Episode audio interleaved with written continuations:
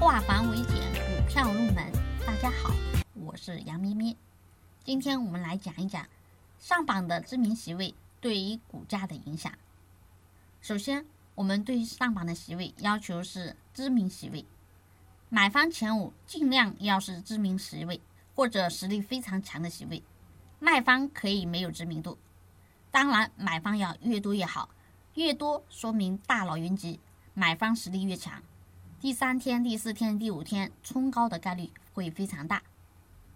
那么具体来讲有以下几点：一、纯游资对决，买方卖方力量比对，买方的总金额越大越好，买方席位前五名的总资金要大于卖方前五位资金，并且买一的资金要大于卖一的资金，最好在它的2倍以上。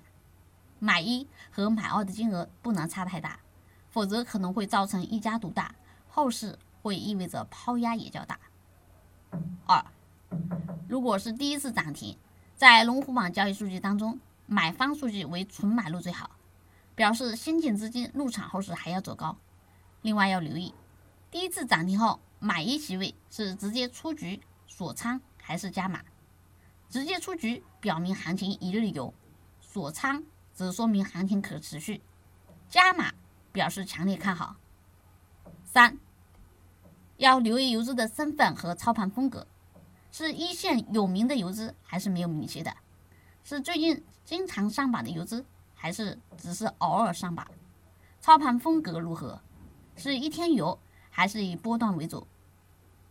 四、留意龙虎榜数据买方席位的知名度，当然是越知名越好，数量越多越好。比如我们之前举过例的光大杭州庆春路、中信杭州延安路、中信杭州定安路等等等等。好，以上是我们今天分享的内容，更多股票知识可以查看文字稿或者给我们评论区留言哦。